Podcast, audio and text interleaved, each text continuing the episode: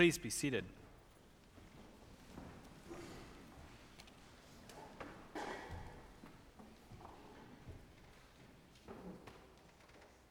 For those who want to save their life lose it, and those who lose their life for my sake and the sake of the gospel will save it.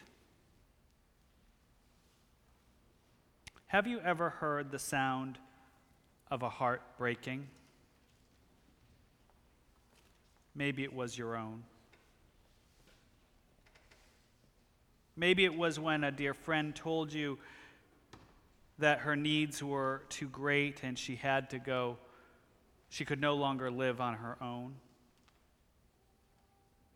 Maybe it was when the young adult you knew and loved finally graduated from college and couldn't find a job that both paid enough to live on and pay their student loans.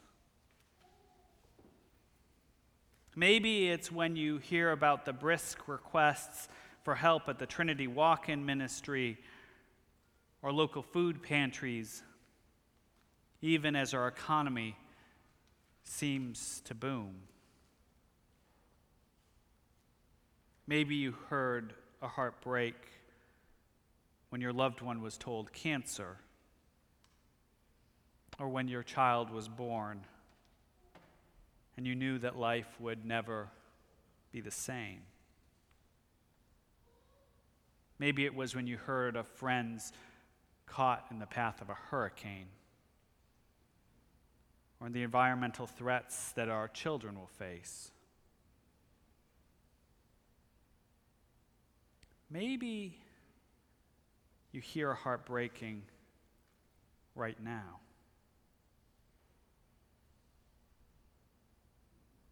I think we can hear the sound of a heart breaking right here in this gospel lesson. Jesus and his disciples are walking near Caesarea Philippi, a number of miles from the Sea of Galilee. And Jesus stops and turns to them and says, Who do people say that I am? What are they saying about me? And they answer Some say that you're Elijah, some say that you're John the Baptist. Some say that you are one of the prophets. And he asks a more personal question And who do you say that I am? And Peter, who's always the student in the front row, the one who raises his hand, says, You are the Messiah. Now, Peter, he was a man of his times he was technically correct. But he thought, he thought the Messiah would be a strong one, a king in the line of the mighty King David, the one who would come and throw Rome out of his land, who would make the Hebrew people great again. Peter's Messiah was going to be the protector, the one who would keep everyone safe, who would solve all their problems, the one who would keep hearts from being broken. And Jesus had another idea.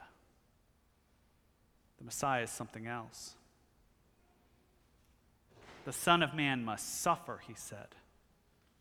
Many things, be rejected, and die. And at that moment, you can hear it you can hear Peter's heart break.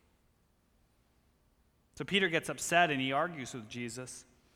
He wants a strong God, a God who will avenge all hurts, who will overturn disappointments, who will make all things well, a strong God who protects us from all pain and from all suffering, any hardship.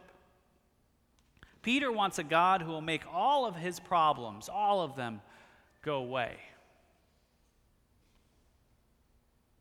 And Jesus rebukes Peter for putting his mind on earthly things and not things heavenly. Peter wants a God who makes his life easier. But that's not the God he gets. In Mark's gospel, again and again and again, Jesus makes it clear that he doesn't care about comfort or safety. As much as we may want to somehow safe deposit box, protect our own lives, keep our own, ourselves safe from trial or hardship or suffering, the life, the true life, the abundant life God offers us, you and me, comes through like Peter, letting our own hearts be broken. letting our hearts be broken by the suffering of others, letting our hearts be broken with stories of isolation and loneliness around us, letting our hearts be broken with the ways that we are squandering the gift of our environment, letting our hearts be broken by those who are ill, letting our hearts be broken by those who are excluded from communities for just being who they are, letting our hearts be broken by stories of abuse and misconduct, letting our hearts be broken.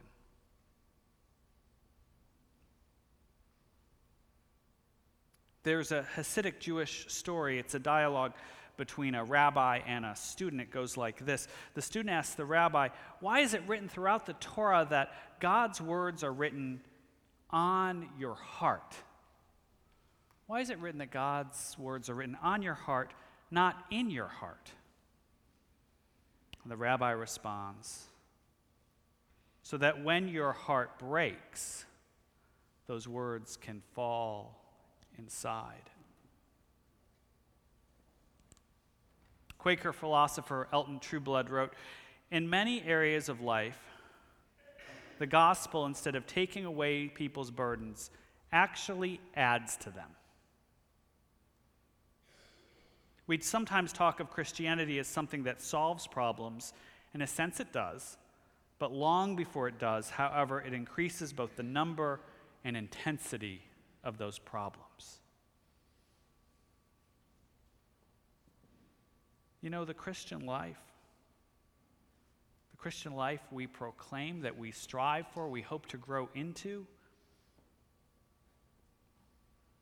it's about giving more than receiving. It's about understanding more than being understood.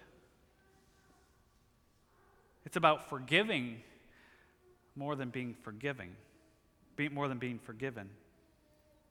It's about loving more than worrying about being loved. In fact, it's about giving everything away. Everything we are, everything we have, giving it all away. In fact, according to Jesus, it's about living dangerously, about not counting the costs, it's about living in a less possessive way, a way that treats our own lives more as a precious gift to be shared than as some kind of commodity to be stored up. C.S. Lewis, in his book Mere Christianity, his great, his great work about the Christian faith, in the last paragraph sums it up this way. He says, Give up yourself, and you will find your real self. Lose your life, and you will save it.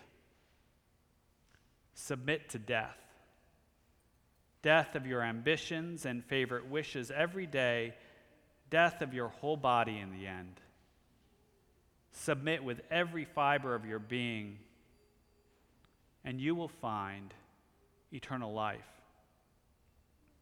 Keep back nothing. Nothing that you have not given away will really be yours. Nothing in you that has not died will ever be raised from the dead. Look for yourself, and you will find in the long run only hatred, loneliness, despair, rage, ruin, and decay. But look for Christ, and you will find him, and with him everything else thrown in. You know, I've come to believe that the church at its best is a community that supports each other as we give away our lives, as we give away the entirety of our lives, giving our lives away for all those broken hearts. All those broken hearts in our homes, in our families, in the community, in the world. A community where we support one another as we lose our lives. So save your life today. Save your life. Lose it. When you lose it, there you'll find everything and Christ Himself before you. Amen.